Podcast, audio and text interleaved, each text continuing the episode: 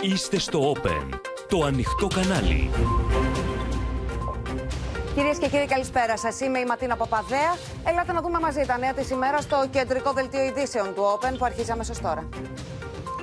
Μένεται η σύγκρουση Μητσοτάκη Τσίπρα για debate και συνεργασίες. Στο επίκεντρο ο Βαρουφάκης. Βαριές κατηγορίες του πρώην βουλευτή της Ελληνικής Λύσης Μιλονάκη για πολιτική εγκληματική οργάνωση. Ετοιμάζουν αποστασία το μήνυμα Βελόπουλου. Έφτασαν οι πρώτοι Έλληνες από το φλεγόμενο Σουδάν. Συγκλονίζουν οι μαρτυρίες τους. Παγκόσμιος συναγερμός ένοπλοι στο Σουδάν κατέλαβαν εργαστήριο με επικίνδυνους μολυσματικούς ιούς. Προεκλογικό σποτ του Ερντογάν δείχνει τουρκική, τη Θράκη και τα νησιά του Ανατολικού Αιγαίου. Νέα αμφισβήτηση και από Τσαβούσογλου. Δεν έχουμε αυταπάτες, λέει η Αθήνα. Νέα υποψηφιότητα για τις προεδρικές εκλογές του 2024 ανακοίνωσε ο Biden. Δημοσκόπηση κόλαφος για τον ίδιο αλλά και για τον Τραμπ.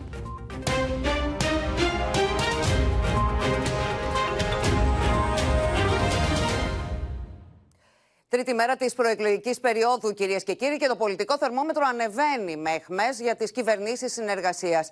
Ο Κυριάκος Μητσοτάκης από τη Λιβαδιά θύμισε τις μέρες του 2015 με τον Αλέξη Τσίπρα να αντιλέγει ότι δεν κινδυνεύουν οι τράπεζες αλλά τα νοικοκυριά. Δεν πρόκειται να συνεργαστούμε με τον Γιάννη Βαρουφάκη, απαντά στον Κυριάκο Μητσοτάκη το Πασόκ και ο Νίκος Ανδρουλάκης. Με σφοδρότητα συγκρούονται Μητσοτάκης και Τσίπρας για το θέμα των συνεργασιών, με τον Πρωθυπουργό να επιμένει στην τερατογένεση, αλλά και στους κινδύνους που εγκυμονεί μια κυβέρνηση με τη συμμετοχή του Γιάννη Βαρουφάκη. Δεν είμαστε στο 2015, απαντά ο Αλέξης Τσίπρας, σημειώνοντας ότι υπάρχουν πολλοί τρόποι για να στηριχθεί μια κυβέρνηση. Τσίπρας, Ανδουλάκη, Βαρουφάκης, Υπουργός Οικονομικών, Δήμητρες, ε, πώς το λένε, διάφορα άλλα ε, ωραία πράγματα. Σκεφτείτε τώρα αντί για δραχμές να πληρώνεστε με Δήμητρες, με κλειστές τράπεζες. Ε, όχι, δεν τα θέλουμε αυτά. Τα ζήσαμε το 2015. Φτάνει πια. Πήγα να καταστρέψουν τη χώρα μία φορά. Μην τους αφήσουμε να το ξανακάνουν. Δεν υπάρχει ο κίνδυνος χρεοκοπίας των τραπεζών. Υπάρχει ο κίνδυνος της χρεοκοπίας των νοικοκυριών. Δεν μπορεί λοιπόν σε καμιά κυβέρνηση συνεργασίας αυτός που θα έχει τρία ή 4% να βάλει τους όρους του. Υπάρχουν πολλοί τρόποι για να ε, στηριχθεί μια κυβέρνηση. Είτε με τη συμμετοχή κάποιου σε αυτήν, είτε και με την ανοχή του. Για τον κύριο Μητσοτάκη και το επικοινωνιακό του επιτελείο, κάθε μέρα είναι πρωταπριλιά.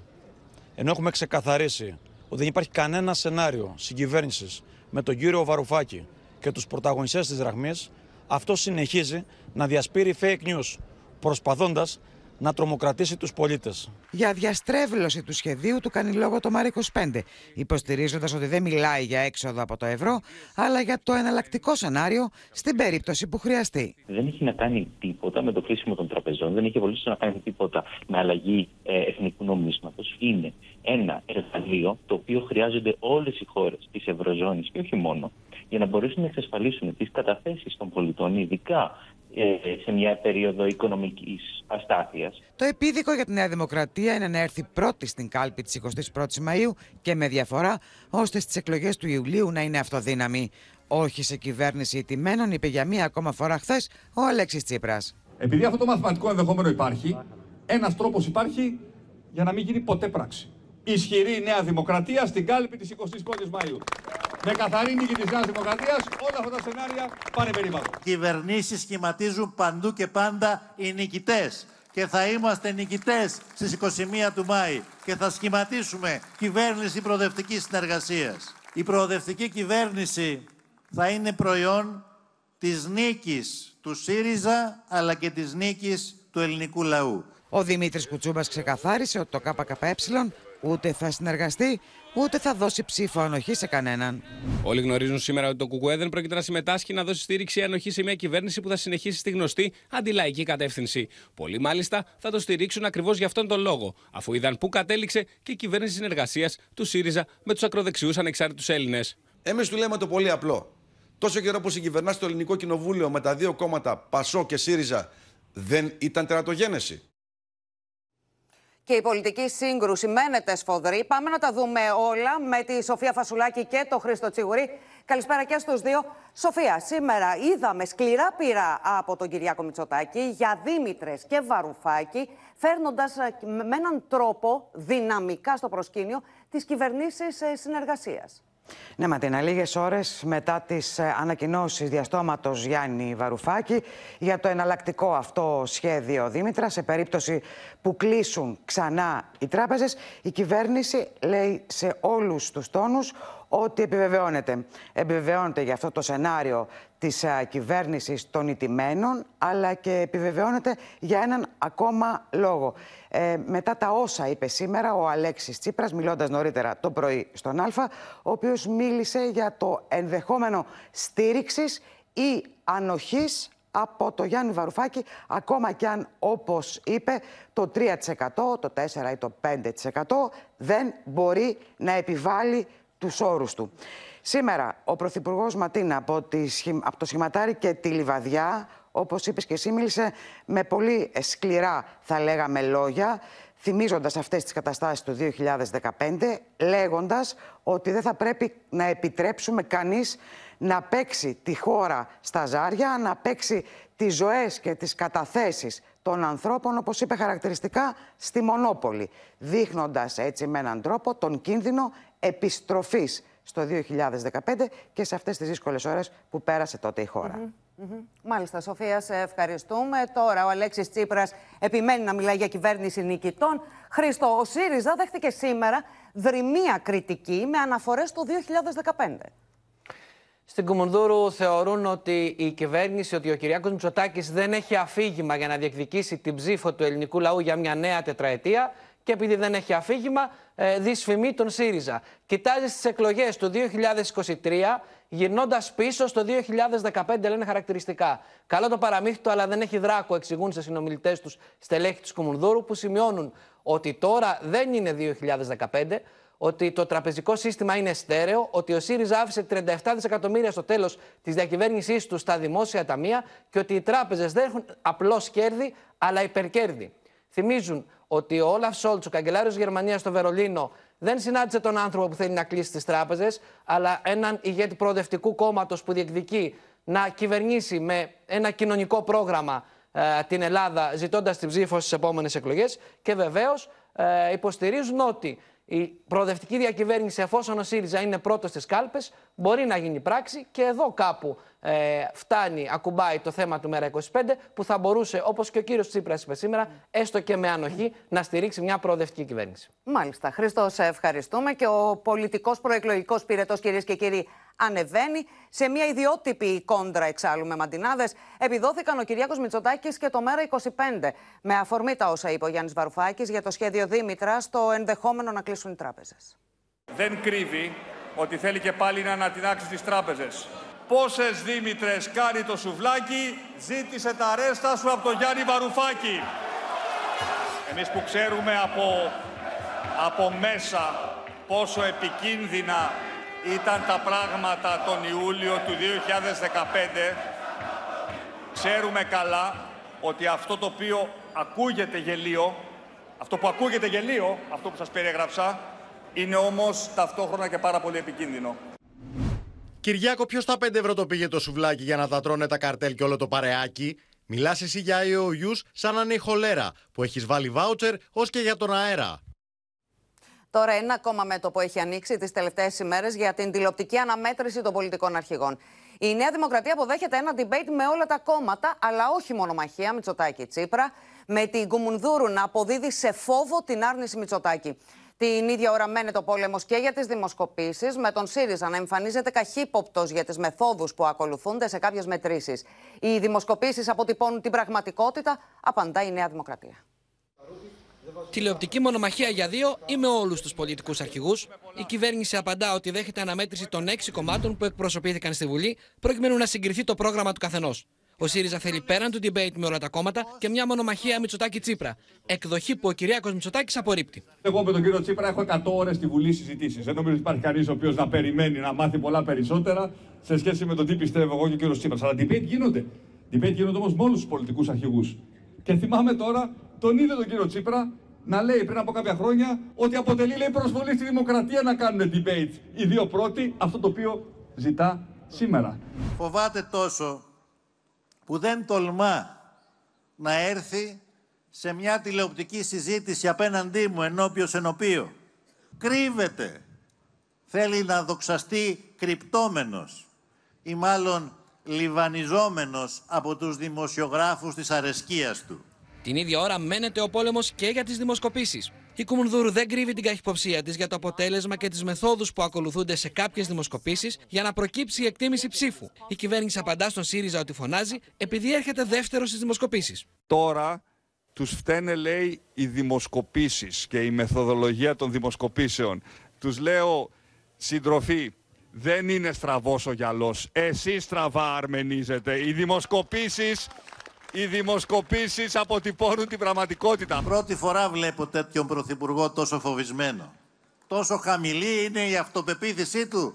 Αν είναι τόσο χαμηλή, γιατί δεν του βγάζουν δύο-τρεις δημοσκοπήσεις με 15 μονάδες μπροστά; Γιατί όταν του βγάζουν με 5-6 αγχώνεται. Το αίτημα του ΣΥΡΙΖΑ για δημοσίευση όλων των στοιχείων της κάθε δημοσκόπησης προκάλεσε μπράντε φέρ με το Σύνδεσμο Εταιριών Δημοσκοπήσεων αλλά και πολιτική σύγκρουση. Ο ΣΥΡΙΖΑ διαμορφώνει αφήγημα ήττας. Έχει και από καιρό αμφισβητήσει τις δημοσκοπήσεις με στόχο να πει ότι δημιούργησαν μία εντύπωση για το τελικό εκλογικό αποτέλεσμα. Και τελικά αυτό το οποίο ενδιαφέρει τον κύριο Τσίπρα είναι η σωτηρία του την επόμενη μέρα. Να Ε, κυρία ε, χαμηλώσετε Σβίκου, νομίζω λίγο ότι τους δεν, τόνους. δεν είστε σε Γιατί θέση να αυτό μου που δίνετε δείχνουν- καμία συμβουλή. Αυτό που δείχνει η εμπειρία και των ε, ευρωπαϊκών Νομίζω ότι ε, δεν είστε σε θέση να μου δίνετε εκλογικών καμία αναμετρήσεων συμβουλή. και πρόσφατα της Αμερικής, της Κύπρου, ε, της Γερμανίας, της Γαλλίας είναι ότι οι δημοσκοπικές εταιρείες πέφτουν έξω. ακόμα και τώρα και πάλι στην εκτίμηση ψήφου το ΠΑΣΟΚ συνεχίζει να είναι το μοναδικό κόμμα το οποίο έχει αυξημένα ποσοστά. Πολιτικές φωτιές λοιπόν ανάβει και το θέμα των τηλεοπτικών αναμετρήσεων. Πάμε στην Κάτια Φωτιάδου. Κάτια, υπάρχει δυσφορία στο Πασόκ για τη θέση του ΣΥΡΙΖΑ που ζήτησε debate με Τσίπρα, μεταξύ Τσίπρα Μητσοτάκη; Το επιτελείο του Νίκου Ανδρουλάκη τονίζει ότι όπως στο, στο στάδιο των μετεκλογικών συνεργασιών, έτσι και για το θέμα του debate έχει μια κρυστάλλινη και σαφή θέση εξ αρχής. Debate με όλους τους πολιτικούς αρχηγούς, προκειμένου να ακουστούν οι προγραμματικές θέσεις και απόψεις όλων των κομμάτων. Και αναρωτιούνται πώς είναι δυνατόν ο Αλέξης Τσίπρας, που ψήφισε την απλή αναλογική για να ακουστούν όλες οι φωνές, να υποστηρίζει ένα debate των δύο πολιτικών αρχηγών, λες και έχουμε ένα προεδρικό σύστημα με πρώτο και δεύτερο γύρο. Δεν γίνεται να μιλάει για κυβερνητική συνεργασία, για κυβέρνηση από την πρώτη Κυριακή, από την πρώτη κάλπη και να αποκλείεται ο αρχηγός, ο πρόεδρος του τρίτου κόμματος από αυτή τη συζήτηση. Debate λοιπόν με όλους τους πολιτικούς αρχηγούς για να ακουστούν οι προγραμματικές θέσεις στα προγράμματα όλων των κομμάτων. Μάλιστα. Κάτια Φωτιάδου, σε ευχαριστούμε πολύ. Μένουμε κυρίες και κύριοι στην πολιτική σκηνή. Αγριεύει η κόντρα που έχει ξεσπάσει ανάμεσα στον πρόεδρο της Ελληνικής Λύσης αλλά και στον μέχρι πρότινο στενό του συνεργάτη και βουλευτή του κόμματος Αντώνη Μιλονάκη, με τον τελευταίο να εξαπολύει βαρύτατες κατηγορίες. Για κάθαρση στο κόμμα κάνει λόγο ο Κυριάκος Βελόπουλος εκτοξεύοντας πειρά εναντίον των πρώην στελεχών του που αποχώρησαν. Σοβαρότατες καταγγελίες κατά του Κυριάκου Βελόπουλου εξαπολύει ο πρώην βουλευτής του Αντώνης Μιλονάκη, συντηρώντας με αμύωτη ένταση τη μεταξύ τους βεντέτα που οδήγησε στην αποχώρηση του βουλευτή μετά τα σενάρια για αποστασία. θα αποκαλύψω όλη την πολιτική εγκληματική οργάνωση του Κυριάκου Βελόπουλου. Μπορεί να εξελιχθεί χειρότερη από τις Χρυσής Αυγής. Θέλει να σκοτώσει χαρακτήρες, να δολοφονήσει ανθρώπους για να βάλει τους δικούς της 5-10 ανθρώπους ο Βελόπουλος θέλει περίπτερο να ελέγχει τα πάντα. Μάλιστα, ο μέχρι πρώτη στενός συνεργάτης του Πρόεδρου της Ελληνικής Λύσης δίνει ονόματα στελεχών που απαρτίζουν κατά τον ίδιο την εγκληματική οργάνωση. Κεφάλαιο Βελόπουλος, νούμερο 2 κριτικού. Το νούμερο 3 έβαλε τον καλό φίλο του Σαράκη. Το δικηγόρο, οποίος- τον κύριο Σαράκη. Το δικηγόρο. Ναι, ναι. Φωτόπουλος. Ένας λογιστής εκ Μενιδίου, Μενιδίου. Και οργανωτής του όλου παιχνιδιού είναι ο κύριος Σπίνος, ο οποίος είχε κατέβει στις προηγούμενες εκλογές της Χρυσή Αυγή. Ο Κυριάκος Βελόπουλος σχολίασε τους ισχυρισμούς Μιλονάκη με μια ανάρτηση στο Twitter που κατέβασε σε λίγα λεπτά και τη συνόδευσε με προσωπική του φωτογραφία μπροστά από το άγαλμα του έφυπου Μεγάλου Αλεξάνδρου. Κορεατική ρίση. Υπάρχουν διάφοροι τύποι ανθρώπων στην κοινωνία. Όλοι πιστεύουν ότι είναι ξεχωριστοί. Αν δείτε όμως, είναι ή το ένα ή το άλλο. Θηρευτής ή θύραμα. Ή θα τους φά ή θα σε φάνε. Μερικοί πιστεύουν ότι είναι θηρευτές, αλλά είναι θυράματα. Μηνύσει κατά της ηγεσίας του κόμματος προανήγγειλε και η δεύτερη αποχωρήση από το κόμμα Βελόπουλου, Αναστασία Λεξοπούλου, που αρνήθηκε την εκλογική της εξορία σε άλλη περιφέρεια. Η κυρία Λεξοπούλου θα προσφύγει στη δικαιοσύνη και για το δημοσίευμα που την εμφάνισε ως αποδέκτη χρημάτων για να αποστατήσει.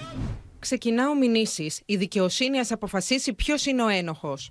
Την ίδια ώρα, ο πρόεδρος της Ελληνικής Λύσης, επιδιώκοντας να δώσει τέλος στην εσωστρέφεια, έχει επιβάλει σιωπητήριο στους βουλευτές και τα στελέχη του, ενώ επιτίθεται και στη Νέα Δημοκρατία. Αν συνέβαινε κάτι και με τον Πασόκ και με τον ΣΥΡΙΖΑ ότι κάποιοι θα πήγαιναν στη Νέα Δημοκρατία, θα βγάζει ανακοίνωση. Και θα έλεγε δεν συμβαίνει αυτό, δεν υπάρχει. Η σιωπή είναι συνενοχή. Οι αναταράξεις στο κόμμα αναμένεται να συνεχιστούν μέχρι την τελική ανακοίνωση των ψηφοδελτίων. Και ο πρόεδρος της Ελληνικής Λύσης βρίσκεται σε τροχιά σύγκρουσης, όπως βλέπουμε Στέλλα Παπαμιχαήλ, με άλλοτε κορυφαία στελέχη, όπως Αντώνης Μιλονάκη, ο οποίος βάλει καθημερινά σχεδόν από ό,τι βλέπουμε με βαριές κατηγορίες εναντίον του.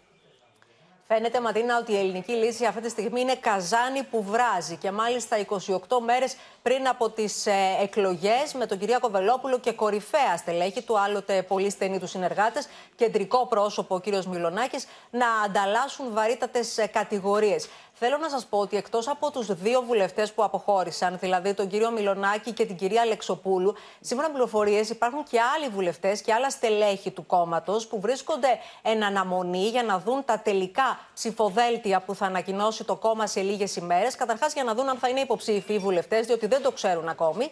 Και το κυριότερο για να δουν αν σε αυτές τις εκλογικές περιφέρειες, οι οποίες άδειασαν αυτών των τριών, δηλαδή του κυρίου Μιλονάκη, της κυρίας Αλεξοπούλου και του κυρίου Αυδελά, που δεν έφυγε, αλλά μετακινήθηκε σε άλλη εκλογική περιφέρεια, από την Α Θεσσαλονίκης πήγε στα Γρεβενά, για το ποια πρόσωπα θα καλύψουν αυτά τα κενά, αν θα είναι πρόσωπα προερχόμενα από τη Χρυσή Αυγή, όπως καταγγέλει ο κ. Μιλονάκη, ή πρόσωπα τα οποία είναι πολύ κοντά στον πρόεδρο, κολλητή του προέδρου, όπως λένε οι καταγγελίες που κάνει ο κ. Μιλονάκη. Τώρα να σας πω ότι ο, ο Αντώνης Μιλονάκη προχώρησε και σε μια άλλη σοβαρή καταγγελία, πέραν αυτού που ακούσαμε στο βίντεο, ότι δηλαδή ε, είναι μια πολιτική εγκληματική οργάνωση η ελληνική λύση. Ε, πέρασε και σε μια καταγγελία για τα οικονομικά του κόμματος, σοβαρή καταγγελία. Είπε δηλαδή ότι ο κύριος Βελόπουλος του ζητούσε κάθε μήνα να δίνουν 1.500 ευρώ, 1.000 ευρώ από το μισθό τους, απευθείας παρακράτηση και 500 ευρώ μαύρα μέσα σε ένα φάκελο. Και αναρωτήθηκε ο κύριος Μιλονάκη πού πήγαν αυτά τα χρήματα, ζητώντας να γίνει έλεγχος, οικονομικός έλεγχος στο κόμμα της Ελληνικής Λύσης Ματίνα. Μάλιστα. Στέλλα Παπαμιχαήλ, σε ευχαριστούμε πολύ. Αλλάζουμε θέμα, κυρίες και κύριοι. Έπειτα από πολλές μέρες στην κόλαση του Σουδάν, οι πρώτοι Έλληνες που απεγκλωβίστηκαν έφτασαν σήμερα το πρωί σε ελληνικό έδαφος. Με εμφανή την ανακούφιση στα πρόσωπά τους, περιέγραψαν τις δύσκολες ώρες που έζησαν στο Χαρτούμ. Σε νοσοκομεία μεταφέρθηκαν και οι δύο Έλληνες τραυματίες. Την ίδια ώρα συνεχίζονται οι επιχειρήσεις απομάκρυνσης Ευρωπαίων πολιτών από το Σουδάν, που παραμένει βυθισμένο στη βία και το χάος. Ιδρύσανε όλοι. Όλοι γιατί δεν υπήρχε καμία ασφάλεια. Συγκινημένοι και ανακουφισμένοι, οι πρώτοι Έλληνες που απεγκλωβίστηκαν από το Σουδάν αποβιβάζονται από το ΣΕ-27 της πολεμικής αεροπορίας. Ανάμεσά τους και ένας από τους δύο Έλληνες τραυματίες, που νοσηλεύτηκε σε νοσοκομείο του Χαρτούμ, το οποίο βομβαρδίστηκε. Έπεσε ένα κερευνό κοντά, πύραυλο κοντά από το σπίτι μας. Είμαστε πάρα πολύ χαρούμενοι που γυρίσαμε στην πατρίδα ασφαλής και σόη. Θέλουμε να ευχαριστήσουμε την πολεμική αεροπορία, το στρατό, που μας βοήθησαν να επιστρέψουμε στα σπίτια μας και στις οικογένειές μας. Οι Έλληνες περιγράφουν τις δραματικές στιγμές που έζησαν με τον κίνδυνο να ελοχεύει σε κάθε σημείο της πόλης από τα αδιάκοπα πυρά. Έχω τρία παιδιά. Εντάξει, βγήκαμε πάρα πολύ δύσκολα. Πάρα πολύ. Το, το πιο καλό ήταν ότι η γαλλική πρεσβεία ήταν κοντά από το σπίτι μας και μπορούσαμε ας πούμε, να φύγουμε πιο γρήγορα. Οι μεγαλύτερες δυσκολίες ήταν ε, ότι όταν ξεκινήσαν οι μάχες δεν ήξερε κανείς που θα διεξαχθούν. Χρησιμοποιούσαν πολύ βαρύ οπλισμό, ρουκέτες, βορμαθισμός κανονικά γιατί είχαν και δύο ισχυρά όπλα. Συγγενείς των επαναπατριστέντων τους υποδέχονται συγκινημένοι. Πολύ χαρούμενοι τώρα. Δηλαδή, ξέρεις πόσες μέρες. Και εντάξει. Δεν μπορώ να να το πιστέψω. Ότι θα ερχόταν το παιδί μου πάλι, να το βλέπα στην αγκαλιά μου. Φοβόσασταν. Όταν βλέπαμε όλα αυτά και γινόντουσαν εκεί. Στην Ελλάδα βρίσκεται και ο δεύτερος Έλληνας που τραυματίστηκε και μεταφέρθηκε διασωληνωμένο στο νοσοκομείο. Με τραύματα στα πόδια, την κοιλιακή χώρα και κάτω από τα μάτια, μεταφέρθηκε διασωληνωμένο στο 401 στρατιωτικό νοσοκομείο Αθηνών ο 54χρονο Έλληνας, ο οποίος αναμένεται να χειρουργηθεί για δεύτερη φορά εντός 48 ώρων. Μαζί του επέστρεψε και ο γιος του, ο οποίος ήταν στο πλευρό του από την πρώτη στιγμή. Έβαλα τα δυνατά μου, επειδή είναι ο πατέρας μου και ο κύριος Μάρκος. Δηλαδή, τι να κάνω, δεν μπορώ να πω, δεν μπορώ, ε, δεν μπορώ να, να τους αφήσω έτσι. Μέχρι πριν λίγο έμαθα ότι είναι διασωληνωμένος. Ε, ξέρω ότι έκανε το ένα χειρουργείο στο, στο Τζιμπουτί, νομίζω, αν δεν κάνω λάθος. Ε, και μετά από 48 ώρες θα κάνει και το δεύτερο. Ήρθαμε με το αεροπλάνο εδώ πέρα, φέραμε τον μπα στο νοσοκομείο. Ε, του άνοιξαν την κοιλιά. Μετά η ώρα 6.30 θα μπει σε Υπουργείο να του δουν τι έχει μέσα. Είπαν ότι έχει μόλυνση. Έως τώρα 43 Έλληνες έχουν απεγκλωβιστεί, ενώ περίπου 80 ακόμη εξακολουθούν να βρίσκονται στο Σουδάν και να ζητούν τρόπο για να φύγουν από τη χώρα με τις επιχειρήσεις να συνεχίζονται. Οι πρώτοι συμπολίτες μας από το Σουδάν, οι οποίοι εκενώθηκαν με ασφάλεια από τις ελληνικές δυνάμεις και θα ακολουθήσουν και άλλοι στη συνέχεια. Αυτή είναι η εικόνα μιας Ελλάδας η οποία είναι πια ισχυρή, μια Ελλάδα η οποία μπορεί να ατενίζει το μέλλον με αυτοπεποίθηση. Με τη βοήθεια των εταίρων μας και των συμμάχων μας, ένα σημαντικός αριθμός Ελλήνων έχουν ήδη απομακρυνθεί από το Χαρτούμ. Η επιχείρηση βρίσκεται σε εξέλιξη. Είναι μια επιχείρηση που έχει σχεδιαστεί λεπτομερώς από αρκετά ε, πριν. Ε, βρισκόμαστε στην περιοχή ενδιαφέροντος. Ε, δεν, θα, δεν θα μπω σε λεπτομέρειες της επιχειρήσεως. Εντός της ημέρας αναμένεται να αναχωρήσει για τον Τζιμπουτί αεροσκάφο σε 27 και αφού παραλάβει ξένους υπηκόους σε συνεργασία με ευρωπαϊκές χώρες, θα κατευθυνθεί στην άκαμπα της Ιορδανίας για να παραλάβει Έλληνες ομογενείς, οι οποίοι μεταφέρθηκαν τις τελευταίες ώρες εκεί με τη βοήθεια των Ολλανδικών αρχών. Πάμε να δούμε όλα τα νεότερα από τις δραματικές επιχειρήσεις. Έχουμε συνδεθεί με τον Μίλτο Σακελάρη. Μίλτο, τι έχει γίνει με τους Έλληνες που ήταν εγκλωβισμένοι στη Μητρόπολη, στο Χαρτούν. Όπως μας ενημέρωσε πριν από λίγο ο Μητροπολίτης Νουβίας ε, Σάβας, έχουν απομακρυνθεί από το συγκεκριμένο σημείο. Φυσικά σε μια πάρα πολύ δύσκολη επιχείρηση απεγκλωβισμού που έγινε με τη συνδρομή των ε, γερμανικών ομάδων επιχειρήσεων. Ε, βρίσκονται ήδη, ήδη σε ΕΣΕ 130 και πετούν ε, σύμφωνα με πληροφορίες για την Ιορδανία. Είναι όλοι καλά στην υγεία τους. Εδώ, μάλιστα, βλέπουμε νωρίτερα, είδαμε και σχετικές φωτογραφίες ε, που βρίσκονται μαζί με το Σεχ Ελαμίν, όπως μας είπε ο Μητροπολίτης Νουβίας, ο οποίος τους απεγκλώβησε πέρα από τη διαφορά των θρησκειών ε, των δύο ανθρώπων, των ανθρώπων οι οποίοι είναι εκεί. Τους, τους βλέπουμε μαζί εδώ αγκαλιασμένοι. Φυσικά τον ευχαρίστησε και να πούμε πως είναι όλοι καλά στην υγεία τους. Νωρίτερα σήμερα, Ματίνα, αξίζει να τονίσουμε πως ο Υπουργός Εξωτερικών Νίκος Δένδιας ενημέρωσε τους εκπροσώπους όλων των πολιτικών κομμάτων. Βλέπουμε εδώ και τη σχετική φωτογραφία για την κατάσταση στο Σουδάν αλλά και τις επιχειρήσεις απεγκλωβισμού που θα επιχειρηθούν τις επόμενες ώρες από την ελληνική πλευρά, φυσικά σε συνεργασία με τις ευρωπαϊκές δυνάμεις. Μάλιστα, Μίλτο, να σε ευχαριστήσω πολύ. Τώρα, παγκόσμιο συναγερμό έχεις σημάνει τις τελευταίες ώρες η κατάληψη εργαστηρίου με μολυσματικούς ιούς στο Χαρτούμ με τον Παγκόσμιο Οργανισμό Υγείας να προειδοποιεί, Παντελή Βαλασόπουλο, ότι μπορεί να υπάρξουν καταστροφικές συνέπειες. Ακριβώς, καλησπέρα. Υπάρχει υψηλός βιολογικός κίνδυνος στο Χαρτούμ, αφού ένα από τα εμπόλεμα μέρη κατέλαβε εργαστήριο που περίχε παθογόνα ηλαράς και χολέρας και άλλα επικίνδυνα υλικά ματίνα. Αυτό ανακοίνωσε πριν από λίγες ώρες ο Παγκόσμιος Οργανισμός Υγείας. Δηλαδή ένα από τα δύο μέρη έχει τώρα στα χέρια του βιολογικά όπλα που μπορούν να προκαλέσουν πολύ μεγάλη καταστροφή. Ο ΠΟΕ ανακοίνωσε ότι δεν, δεν μπορεί να υπάρξει αυτή την ώρα ε, πρόσβαση προς αυτό το εργαστήριο για να δουν τι ακριβώς έχει γίνει. Αυτό όμως θα είναι το πρώτο μέλημά τους γιατί είναι ένα πολύ επικίνδυνο όπλο. Το οποίο δεν ξέρουμε όμως ε, σύμφωνα με αυτήν την ανακοίνωση και ποιο μέρος από τα δύο έχει πάρει τα υλικά ηλαράς και χολέρας από ό,τι καταλαβαίνεις πολύ επικίνδυνη κατάσταση. Αυτό ζουν τώρα όλοι στο, στο Σουδάν. Να πούμε, το ακούσαμε και προηγουμένως, βγήκε και ανακοίνωση από το Γερμανικό Υπουργείο Εξωτερικών. Οι γερμανικές ένοπλες δυνάμεις πήραν από το Χαρτούμ 500 πολίτες, ανάμεσά τους και Έλληνες, και ε, τους πηγαίνουν στην Ιορδανία με τα αεροσκάφη της γερμανικής αεροπορίας. Τον έλεγχο αυτή τη στιγμή του πολεμικού αεροδρομίου του Χαρτούμ έχει από χθες τη νύχτα ο γερμανικός στρατός μετά από συμφωνία που έγινε με τους Γάλλους. Εκεί υπάρχουν χίλιοι πεζοναύτες και αλεξιτοτιστές του γερμανικού στρατού. Δεν ξέρουν όμως μέχρι πότε θα μείνουν. Εάν η κατάσταση χειροτερέψει θα φύγουν. Να σου πω ότι θα προσπαθήσουν και απόψε όσο γίνεται να βγάλουν πιο πολλούς ε, πολίτες που θέλουν να φύγουν από το Χαρτούμ. Θα δούμε και αργότερα νεότερη ανακοίνωση. Σε μια, σε μια χώρα, Παντελή, που η κατάσταση είναι εκτός ελέγχου και εξαιρετικά επικίνδυνη. Να σε ευχαριστήσουμε πολύ. Στο μέτωπο των ελληνοτουρκικών, μετά τη διπλωματία των σεισμών, επιστροφή στην κανονικότητα των προκλήσεων ε, φαίνεται να σηματοδοτούν οι νέες δηλώσεις Τσαβούσογλου, ο οποίος αμφισβήτησε ευθέως ξανά την ελληνική κυριαρχία στα νησιά του Αιγαίου.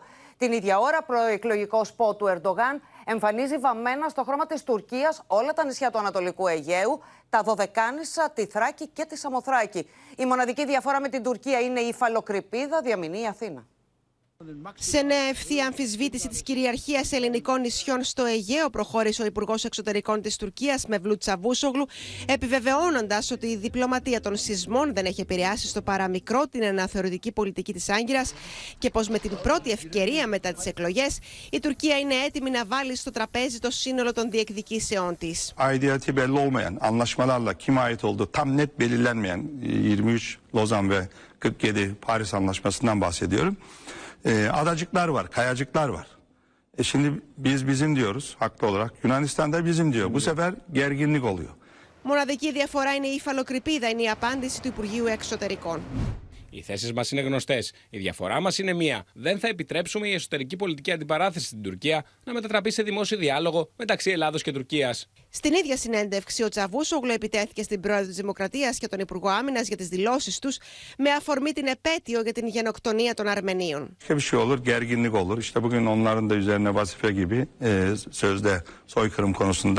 Başka bir şey olur, gerginlik olur. İşte bugün onların da üzerine vazife gibi e, sözde soykırım konusunda Οι δηλώσεις Τσαβούσογλου έρχονται την ώρα που ο Ερντογάν έχει επαναφέρει τον εθνικισμό στην πρώτη γραμμή του προεκλογικού του αγώνα, με την αμφισβήτηση της κυριαρχίας των ελληνικών νησιών να είναι επίσημη θέση του κόμματός του. Απόδειξε ένα προεκλογικό σποτ που εμφανίζει όλα τα νησιά του Ανατολικού Αιγαίου μέρος της Θράκης και της Αμοθράκης στα χρώματα της Τουρκίας. Από κοντά και ο κυβερνητικός εταίρος του Ερντογάν, Γκρίζος Λίκος Μπαχτσελή, ο οποίος σε κάθε ευκαιρία ταυτίζει Ελλάδα και Αμερική και τις εμφανίζει ως μεγάλους εχθρούς της Τουρκίας. Yunanistan, Dede Ağaç'tan Girit'e kadar Amerika Birleşik Devletleri tarafından silahlandırılmaktadır.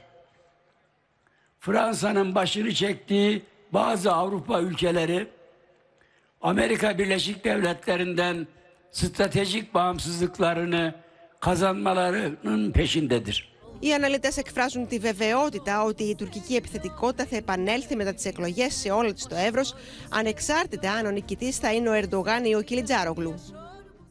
Από τη διπλωματία των σεισμών, λοιπόν, ε, περάσαμε, Μαρία Ζαχαρακή, καλησπέρα, στη γνωστή τακτική των προκλήσεων και των διεκδικήσεων από τους Τούρκους. Είδαμε ότι είχαν πάρει μια ήρεμη τροπή μετά τους σεισμούς στα ελληνοτουρκικά ματίνα. Ωστόσο, η Άγκυρα με τις τελευταίες της δηλώσεις και κινήσεις συνεχίζει λοιπόν να τροφοδοτεί τις υποψίες που ήδη υπήρχαν ότι μ, δεν ξέρουμε κατά πόσο το εννοεί ότι θέλει εξομάλυνση με την Ελλάδα. Όταν λοιπόν ο Τούρκος Υπουργός Εξωτερικών της Τουρκίας κάνει τέτοιες δηλώσεις περί αμφισβήτησης κυριαρχίας γης και νησιών, δεν, ε, δεν φαίνεται να έχει αντιληφθεί η Άγκυρα ότι αυτό αποτελεί κόκκινο πανί για την Ελλάδα. Και ότι οι δύο αναφορές που έχει κάνει ο Μευλού Τσαβούσογλου, ακόμη και αν είναι και στο πλαίσιο μιας προεκλογικής εκστρατείας και ρητορικής, δεν αντιλαμβάνεται ότι δεν βοηθούν τελικά σε ένα κλίμα ώστε να γίνουν βήματα μπροστά.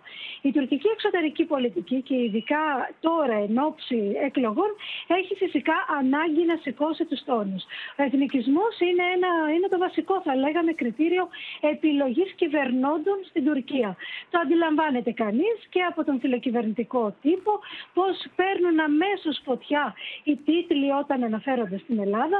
Για παράδειγμα, οι μεγαλοπρεπείς εξοπλιστικές ανακοινώσεις που γίνονται ή σήμερα αυτό με το χάρτη και τα βαμμένα τουρκικά νησιά στο σπό του ΑΚΕΠΕ έρχονται λοιπόν να θυμίσουν ότι ο υπερεθνικισμός αποτελεί το βασικό συστατικό της τουρκικής πολιτικής, γιατί ουσιαστικά ε, προσελκύει ένα σημαντικό κομμάτι της τουρκικής κοινωνία.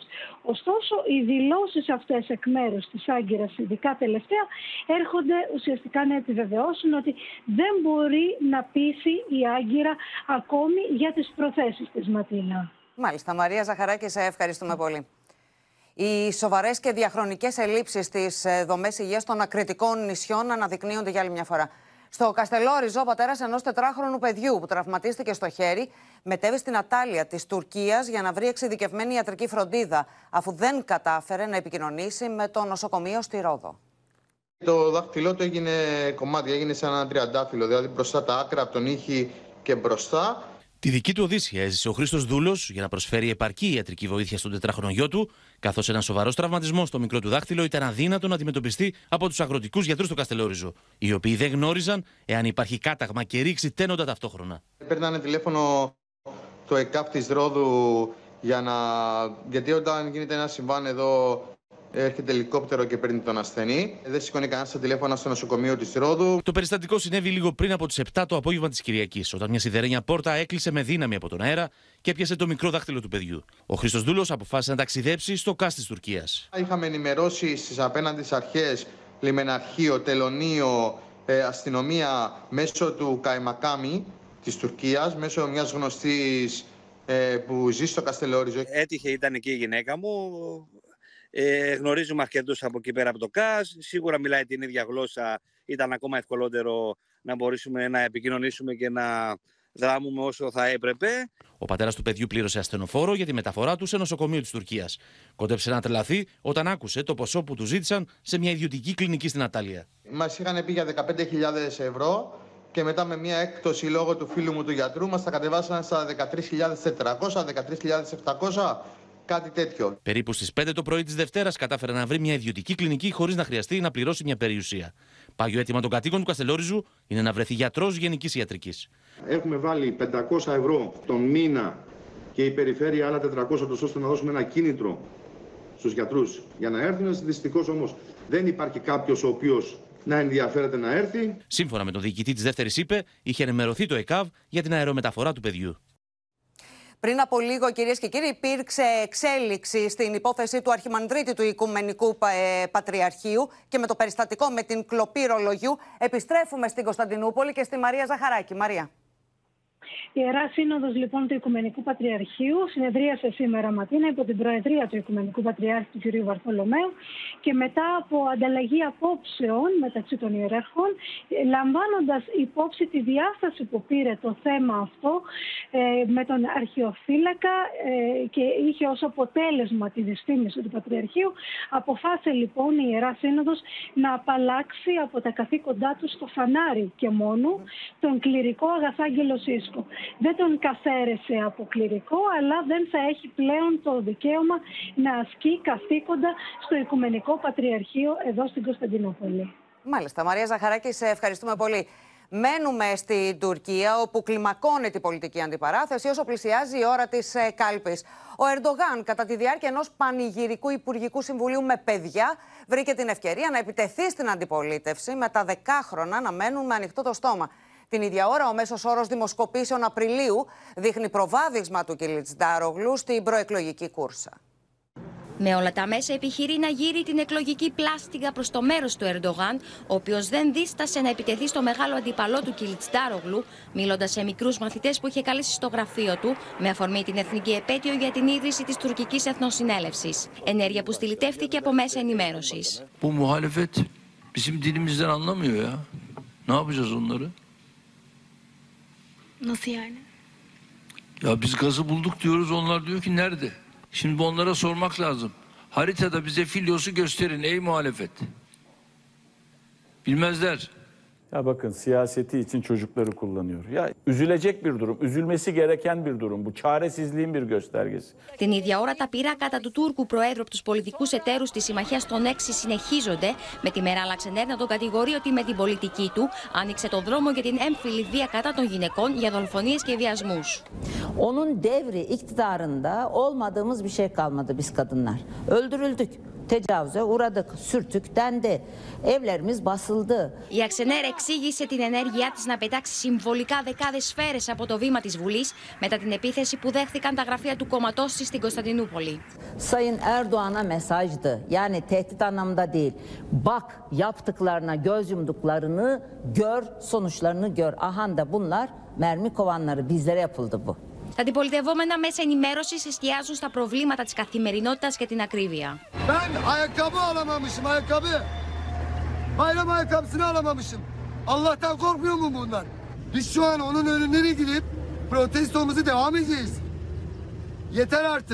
19 ημέρες πριν από τις προεδρικές εκλογές, σύμφωνα με το μέσο όρο των δημοσκοπήσεων που έγιναν τον Απρίλιο, ο Κεμάλ Κιλτστάρογλου, υποψήφιος της Εθνικής Συμμαχίας, προηγείται της κούρσας με 47,5% έναντι του Ερντογάν που ακολουθεί με 44,4%. Μετά την αποκάλυψη της σοβαρής καταγγελίας σε βάρος του, ο Αλέξης Γεωργούλης έκανε την πρώτη του εμφάνιση σήμερα στο Ευρωπαϊκό Κοινοβούλιο. Σύνδεση με τις Βρυξέλλες και τη Μαρία Ρόνι, που θα μας πει περισσότερα, Μαρία. Ναι, Ματίνα, σήμερα έκανε την πρώτη του εμφάνιση ο Αλέξης Γεωργούλης μετά την αποκάλυψη της καταγγελίας εις βάρος του για βιασμό και ξυλοδαρμό. Σύμφωνα με πληροφορίες επισκέφθηκε, ήρθε στο γραφείο του, έμεινε για λίγη ώρα και έφυγε.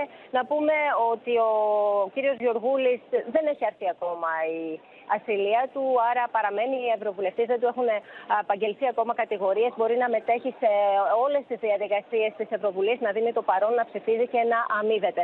Προφανώς έχει έρθει στις Φρυξέλλες και για να συναντήσει τους Βέλγους δικηγόρους του. Τώρα, πριν από λίγο μάθαμε ότι η Επιτροπή Νομικών Υποθέσεων της Ευρωβουλής που συνεδρίασε και για την υπόθεση του Αλέξη Γεωργούλη όρισε τον εισηγητή που θα αναλάβει την έκθεση για την άρση της ασυλίας του. Είναι ένας Πολωνός Ευρωβουλευτής από το Ευρωπαϊκό Λαϊκό Κόμμα. Σύμφωνα με τις πληροφορίες, το νωρίτερο που μπορεί να ζητηθεί ακρόαση από τον Αλέξη Γεωργούλη στην Επιτροπή Νομικών Υποθέσεων είναι στις 30 Μαΐου.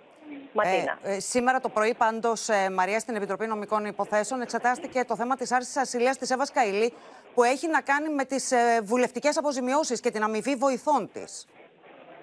Ναι, έχει να κάνει με μια υπόθεση που δεν αφορά το Qatar Gate. Να θυμίσουμε ότι ε, στα μέσα Δεκεμβρίου η Ευρωπαϊκή Εισαγγελία έστειλε έτοιμα στο Ευρωπαϊκό Κοινοβούλιο για άρση της ασυλίας της Εύα Καηλή για μια υπόθεση που σχετίζεται με πιθανή απάτη εις βάρος του προπολογισμού της ε, Ευρωπαϊκής Ένωσης μέσω βουλευτικών αποζημιώσεων και αμοιβής των βοηθών της.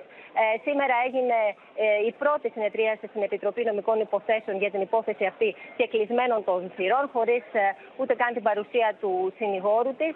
Ε, να πούμε ότι ε, σημερινό δημοσίευμα του Πολίτικο αναφέρει ότι η Καηλή χρωστάει στο Ευρωπαϊκό Κοινοβούλιο 100.000 ευρώ από φερόμενε δόλιες πληρωμές σε τέσσερις πρώην βοηθούς στην περίοδο 2014-2020.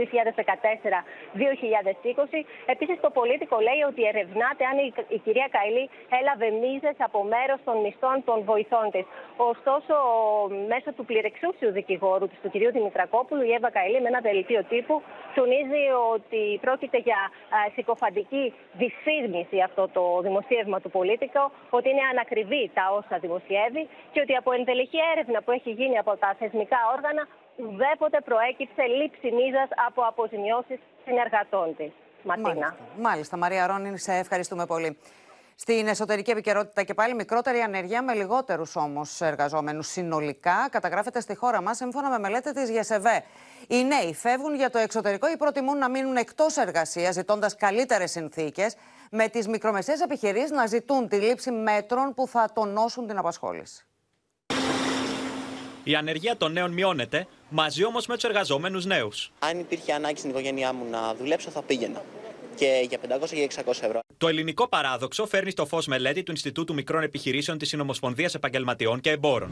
Στο τέλος του 2018, η ανεργία στη χώρα μας βρισκόταν στο 19,3%, πέφτοντας στο 14,7% στο τέλος του 2021. Παράλληλα όμως με την ανεργία, μειώθηκε και το ποσοστό συμμετοχής στο εργατικό δυναμικό από 51,8% το 2018 σε 50,8% το 2021. Ήθελα να πάω σε ζώνη το καλοκαίρι, η αλήθεια είναι, αλλά δεν βρήκα τις κατάλληλες συνθήκες. Η εξήγηση που δίνουν οι ειδικοί είναι πως μεγάλο εργατικό δυναμικό έχει φύγει στο εξωτερικό, ενώ υπάρχει και απροθυμία των νέων λόγω των αμοιβών. Έχει να κάνει και με, την, με τις πηγές χρηματοδότησης των μικρών επιχειρήσεων, οι οποίες στη χώρα είναι ανύπαρκτες. Δεν μπορούν να καινοτομήσουν ή να ενταχθούν στο νέο ψηφιακό περιβάλλον που θα χρειαζόταν εξειδικευμένο προσωπικό υψηλού μορφωτικού επίπεδου. Ο Βασίλης έχει σπουδάσει μαγειρική και έχει εργαστεί στην εστίαση αλλά και σεζόν. Η υποαμοιβόμενη όμως εργασία, μέσα σε ιδιαίτερα απαιτητικές συνθήκες, τον όθησε στο να εγκαταλείψει τις κουζίνες. Προτιμώ να έχω ψυχική υγεία για μένα και να κάνω κάτι που μου αρέσει 10 φορές καλύτερα, γιατί ζητάνε και 10 ώρα μερικές φορές, το 10 ώρα στην κουζίνα. Το 29,7% στην ανεργία των νέων ως 25 ετών, αρνητική πρωτιά για τη χώρα μας σε επίπεδο Ευρωπαϊκής Ένωσης, αποτελεί μόνο την κορυφή του παγόβουνου. Οι συνθήκες εργασίας και η έλλειψη εξειδικευμένων θέσεων οδηγούν πολλούς νέους εκτός εργατικού δυναμικού συνολικά. Τα σημάδια δεν είναι καθόλου ενθαρρυντικά και από τον τουριστικό κλάδο, καθώς λείπουν περίπου 80.000 εργαζόμενοι, με τη μελέτη της ΓΕΣΕΒΕ να ζητά τη λήψη άμεσων μέτρων για την ενίσχυση των μικρομεσαίων επιχειρήσεων.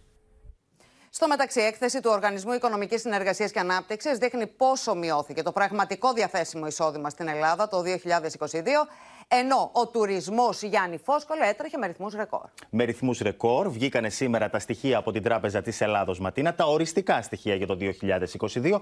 Και τι μας δείχνουν; Μας δείχνουν λοιπόν ότι τα έσοδα από τον τουρισμό του 2022 κοιμάνθηκαν στα 17,6 δισεκατομμύρια ευρώ, μια ανάσα μόλις 2,8% κάτω από το 2019, που ήταν φυσικά η χρονιά ρεκόρ. Αυτό συνέβη κυρίως Ματίνα, γιατί αυξήθηκε σημαντικά κατά 10% η μέση δαπάνη στα 591 ευρώ δαπάνησε ο, ο τουρίστας η μέση δαπάνη το 2022 από 534 ευρώ το 2019. Γιατί πρέπει να σου πω ότι μειώθηκαν και οι διανυκτερεύσεις και οι αφήξεις. Ωστόσο, αυτή είναι η εικόνα του τουρισμού που μας δίνει η Τράπεζα της Ελλάδος. Την ίδια ώρα, ο ΟΣΑ δίνει την εικόνα για τους μισθούς το 2022. Εδώ λοιπόν τι έχουμε; Έχουμε ότι το πραγματικό διαθέσιμο εισόδημα των μισθωτών μειώθηκε τελικά το 2022 κατά 7,4% στην Ελλάδα. Είναι η τέταρτη μεγαλύτερη μείωση στις χώρες του ΩΣΑ. Γιατί συνέβη αυτό, Γιατί είχαμε μια μικρή πραγματική αύξηση στους ονομαστικούς μισθούς 1,5%. Ωστόσο, ο πληθωρισμός έτρεξε πολύ περισσότερο, 9,6% και έφαγε την αγοραστική δύναμη των μισθών, Ματίνα. Μάλιστα. Γιάννη Φόσκολα, σε ευχαριστούμε πολύ. Τώρα, σε επαυτοφόρο σύλληψη ενός νομικού εκπροσώπου γνωστού beach bar στη Μύκονο, προχώρησαν οι αρχές. Πάμε στη Μίνα Καραμίτρου που θα μας πει περισσότερα. Μίνα. Ματίνα, χωρίς καν να έχουν ζητήσει να πάρουν άδεια, όχι να τους αρνηθούν να κάνουν τις οικοδομικές εργασίες, αλλά δεν μπήκαν καν στον κόπο, έστω να υποβάλουν ένα αίτημα.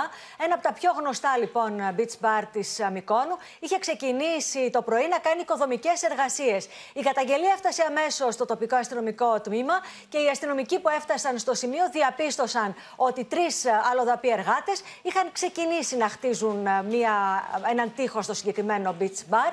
Ε, ρώτησαν ποιος είναι ο νομικός εκπρόσωπος, ήταν εκεί, παραδέχτηκε ότι όντως δεν είχαν πάρει καμία άδεια για να κάνουν οικοδομικές εργασίες. Συνελήφθησαν και οι εργάτες και ο νομικός εκπρόσωπος του Beach Bar.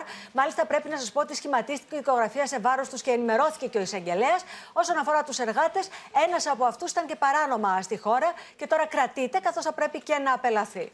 Μάλιστα. Μίνα Καραμίτρου, σε ευχαριστούμε πολύ. Στο μέτωπο του πολέμου, τις στενές επαφές με τις ε, χώρες της Μέσης Ανατολής επιχειρεί να διατηρήσει η Μόσχα, όπως επιβεβαιώνεται και από τη συνάντηση του Ρώσου Υπουργού Άμυνας ε, με τους ομολόγους τους σε Τουρκία, Συρία και Ιράν. Την ίδια ώρα, ο Λαυρόφ, που προεδρεύει στο Συμβούλιο Ασφαλείας του ΟΗΕ, έκανε λόγο για απειλές που δέχεται η Ρωσία από το ΝΑΤΟ. Την ώρα που ο Υπουργός Εξωτερικών της Ρωσίας, Σεργέη Λαυρόφ, προεδρεύει στο Συμβούλιο Ασφαλείας του ΟΗΕ στη Νέα Υόρκη, ο Υπουργός Άμυνας της Ρωσίας, Σεργέη Σοϊγκού, συναντάται με τους ομολόγους του της Τουρκίας, του Ιράν και της Συρίας στη Μόσχα σε μια προσπάθεια εξομάλυνσης των σχέσεων μεταξύ Άγκυρας και Δαμασκού. Ο Σεργέη Λαυρόφ από το Συμβούλιο του ΟΗΕ παράλληλα κατηγορεί το ΝΑΤΟ για τις απειλές που δέχεται η χώρα του, λέγοντας πως ο κόσμος έχει φτάσει σε μια κατάσταση πιο επικίνδυνη, ακόμη και από εκείνη κατά τη διάρκεια του ψυχρού πολέμου. Россия четко объяснила задачи, которые она преследует в рамках специальной военной операции. Устранить годами создававшиеся натовцами угрозы нашей безопасности непосредственно на наших границах. Την ίδια ώρα ο Δημήτρη Μετβέντεφ επαναφέρει το θέμα της χρήσης πυρηνικών όπλων από τη Ρωσία, διαμηνύοντας τους εχθρούς της χώρας πως τίποτα δεν αποκλείεται. Всех этих факторов не следует, все эти факторы не следует недооценивать нашим потенциальным противникам. Тем странам, которые мы сейчас вполне адекватно называем вражескими. Βασική προτεραιότητα του Γενικού Γραμματέα του ΟΗΕ είναι η διατήρηση σε ισχύ τη συμφωνία για τα σιτηρά. Καθώ το Ρωσικό Υπουργείο Άμυνα προειδοποιεί πω οι επιθέσει των Ουκρανών την καθιστούν επισφαλή. That such cooperation is essential to create a greater security and prosperity for all, and I urge their continued implementation.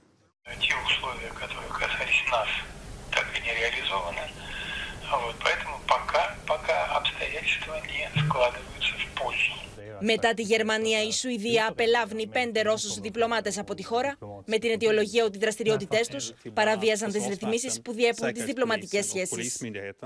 Όλες τις τελευταίες εξελίξεις από το μέτωπο του πολέμου θα δούμε με τη βοήθεια των συναδέλφων. Έχουμε κοντά μας την Αδαμαντία Λιόλιου και τον Θανάση Αυγερινό στη Μόσχα. Καλησπέρα και στους ε, δύο.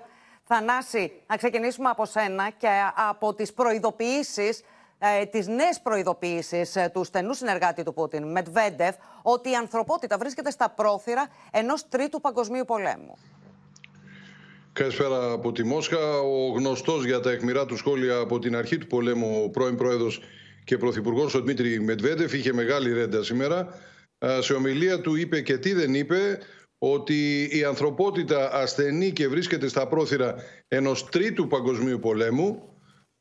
Η εκτίμησε ότι αυξάνεται καθημερινά η προοπτική και η πιθανότητα μιας πυρηνικής έκρηξης η οποία θα έχει συντριπτικά αποτέλεσματα για τον πλανήτη. Αποκάλυψε εν μέρη και τις προθέσεις του Κρεμλίνου για την Ουκρανία λέγοντας ότι είναι προτιμότερος ένας ήσυχος διαμελισμός της Ουκρανίας από την ένταξή της στο ΝΑΤΟ ή να υπάρξει ένας παγκόσμιος πόλεμος εξαιτίας της Ουκρανίας. Ε, δεν περιορίστηκε όμως μόνο στα πυρηνικά που κάποιοι χαρακτηρίζουν ένα επίμονο πυρηνικό τρολάρισμα προς την πλευρά της Δύσης. Ε, είπε πολλά και για την οικονομία της Δύσης. Για παράδειγμα εκτίμησε ότι είναι πολύ πιθανό από τη στιγμή που και το ευρώ χάνει το ρόλο του ως διεθνές νόμισμα να υπάρξει επιστροφή μιας σειράς χωρών στα εθνικά τους νομίσματα στην Ευρωπαϊκή Ένωση. Ούτε λίγο ούτε πολύ δηλαδή προέβλεψε την διάλυση της Ευρωζώνης ενδεχομένως και της Ευρωπαϊκής Ένωσης. Είπε πολύ χαρακτηριστικά μάλιστα αντί ο ευρώ, γεια σου Μάρκο, λίρα και γαλλικό φράγκο. Ε, ως προς το φράγκο ήταν αρκετά συγκαταβατικός, για τον Μάρκο ήταν πιο βέβαιος. Ε, επίσης ηρωνεύτηκε τον ε, πρόεδρο Biden για την απόφασή του να επανεκλεγεί. Κάλεσε τους Αμερικανούς στρατιωτικούς να κατασκευάσουν ένα ψεύτικο βαλιτσάκι με πυρηνικά όπλα καθώς ε, είπε ότι ο κύριος Biden σε ε, μεγάλη ε, ηλικία, υπέργυρος, φαίνεται πως έχει αποφασίσει να προκαλέσει σώνη και καλά ένα μάλιστα. παγκόσμιο πυρηνικό πόλεμο. Και μάλιστα σχεδόν παρότρινε τον Elon Musk, τον ιδιοκτήτη του Twitter και πολλών μεγάλων αμερικανικών εταιριών να ε, βάλει υποψηφιότητα. Είπε ότι είναι ένα παράδειγμα Μάλιστα. υποψηφίου που θα μπορούσε να κερδίσει τις αμερικανικές εκλογές. Μάλιστα. Σε ευχαριστούμε, Θανάση. Τώρα, Αδαμαντία, μπορεί η ρωσική πλευρά να απειλεί με πυρηνικά, οι Ουκρανοί την ίδια ώρα ανακοινώνουν στρατιωτικές επιτυχίες. Δεν χάνει ευκαιρία η Ρωσία να κάνει μια επίδειξη της πυρηνικής ε, ισχύως της και φυσικά τη ενεργοποίηση του πυρηνικού δόγματος. Ενώ από την άλλη μεριά η Ουκρανία Ματίνα ε, λέει ότι σημειώνει επιτυχημένες στρατιωτικές επιχειρήσεις και πιο συγκεκριμένα ο επικεφαλής της Περιφερειακής Διοίκησης της Χερσόνας. Λέει πως ε, τα ουκρανικά στρατεύματα που βρίσκονται στη μία μεριά του ποταμού Δνήπερου πραγματοποιούν επιδρομές και χτυπήματα τα οποία είναι αποτελεσματικά στα ρωσικά στρατεύματα που διατηρούν τις θέσεις τους στην ε, άλλη μεριά του ποταμού Δνήπερου. Μάλιστα, ο ίδιος εκτιμά ότι άμεσα στοχεύει τουλάχιστον η Ουκρανία να τους οδηγήσει να, να τραπούν σε φυγή, να αποχωρήσουν από τις θέσεις τους εκεί στη Χερσόνα. Την ίδια ώρα τώρα ο Ουκρανός πρόεδρος ο Βολοντίμιρ Ζελένσκι έκανε μία σύσκεψη με το Γενικό Επιτελείο Στρατού της Ουκρανίας για να ενημερωθεί για την κατάσταση στο πεδίο, ενώ όπως ο ίδιος είπε ως προς την άμυνα η χώρα δυναμώνει, τα πάει πολύ καλά και είπε ότι αυτό που χρειάζεται είναι όπλα από τη Δύση. Όσο καθυστερούν τα όπλα, τόσο έχουμε και περισσότερες απώλειες σε στρατιώτες. Και φυσικά, ενώ όλη η συζήτηση ναι. γίνεται για το πότε θα ξεκινήσει αυτή η αντεπίθεση, έχουμε νέες φωνές από την Ουκρανία και από τον σύμβουλο του Ουκρανού Προέδρου του Ποντόλιακ, ο οποίος λέει ότι και συνιστά την σιωπή στην παρούσα χρονική στιγμή, καθώς η Ουκρανία προσπαθεί να κερδίσει την ειρήνη, όπως λέει. Αδαμαντία, σε ευχαριστούμε πολύ. Μένουμε εκτός συνόρων στη μάχη διεκδίκησης μιας ακόμα θητείας ρίχνεται επισήμως ο πρόεδρος των Ηνωμένων Πολιτειών. Με βίντεο του στα μέσα κοινωνικής δικτύωσης, ο Τζο Μπάιντεν επιχειρεί να πείσει τους Αμερικανούς ότι αξίζει άλλα τέσσερα χρόνια στο Λευκό Οίκο, κάνοντας λόγο για μάχη κατά του εξτρεμισμού των Ρεπουμπλικάνων.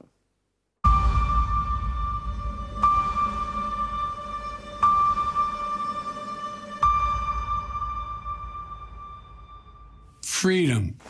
Ο Τζο Μπάιντεν με βίντεο του στο Twitter ανακοινώνει επίσημα την υποψηφιότητά του για να επανεκλεγεί πρόεδρος των Ηνωμένων Πολιτειών. Ο Μπάιντεν περιγράφει την αναμέτρηση του επόμενου έτους ως μια μάχη κατά του ρεπουμπλικανικού εξτρεμισμού, δείχνοντας εικόνες από την εξέγερση του Καπιτολίου, από πορείες για το δικαίωμα στην άμβλωση και από διαδηλώσεις υπέρ των γάμων ομόφυλων ζευγαριών.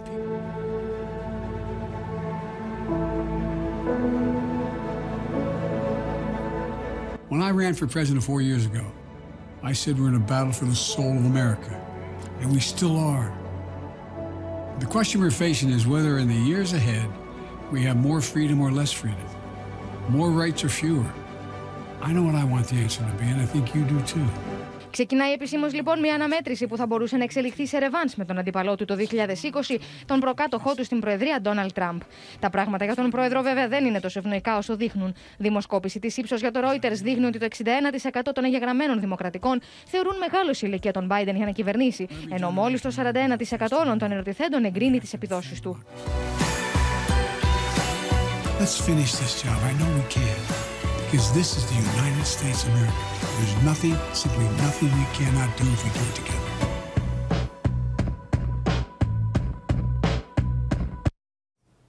Σε άλλες ειδήσεις από τον διεθνή χώρο, πέντε άνθρωποι τραυματίστηκαν όταν αυτοκίνητο έπεσε πάνω σε πολίτες στην Ιερουσαλήμ. Για τρομοκρατική επίθεση μίλησε ο Νετανιάχου. Καζάνι που βράζει η Μέση Ανατολή. Κλιμακώνεται η ένταση μεταξύ Ισραηλινών και Παλαιστινίων. Αυτοκίνητο Έπεσε πάνω σε πολίτε στο κέντρο τη Ιερουσαλήμ. Τουλάχιστον πέντε άνθρωποι τραυματίστηκαν. Αμέσω οι Ισραηλινέ δυνάμει έσπευσαν στο σημείο και εξουδετέρωσαν το δράστη. Σύμφωνα με τι πρώτε πληροφορίε, ο δράστη είχε ψυχολογικά προβλήματα. לפני דקות אח- אחדות, לא רחוק מכאן, נעשה ניסיון נוסף לרצוח את אזרחי ישראל. στην Ιταλία, 34 μετανάστες και πρόσφυγες διασώθηκαν από αλλιευτικό νότια της Σικελίας. Οι Ιταλοί ψαράδες ανέσυραν το πτώμα ενός νεαρού άντρα. Σύμφωνα με τις μαρτυρίες, αγνοούνται τουλάχιστον 20 άνθρωποι. Στη Γαλλία, βράζουν οι πολίτες εναντίον του Εμμανουέλ Μακρόν. Διαδηλωτές στο Παρίσι χτυπούν κατσαρόλες και τηγάνια σε ένδειξη διαμαρτυρίας κατά του Γάλλου Προέδρου.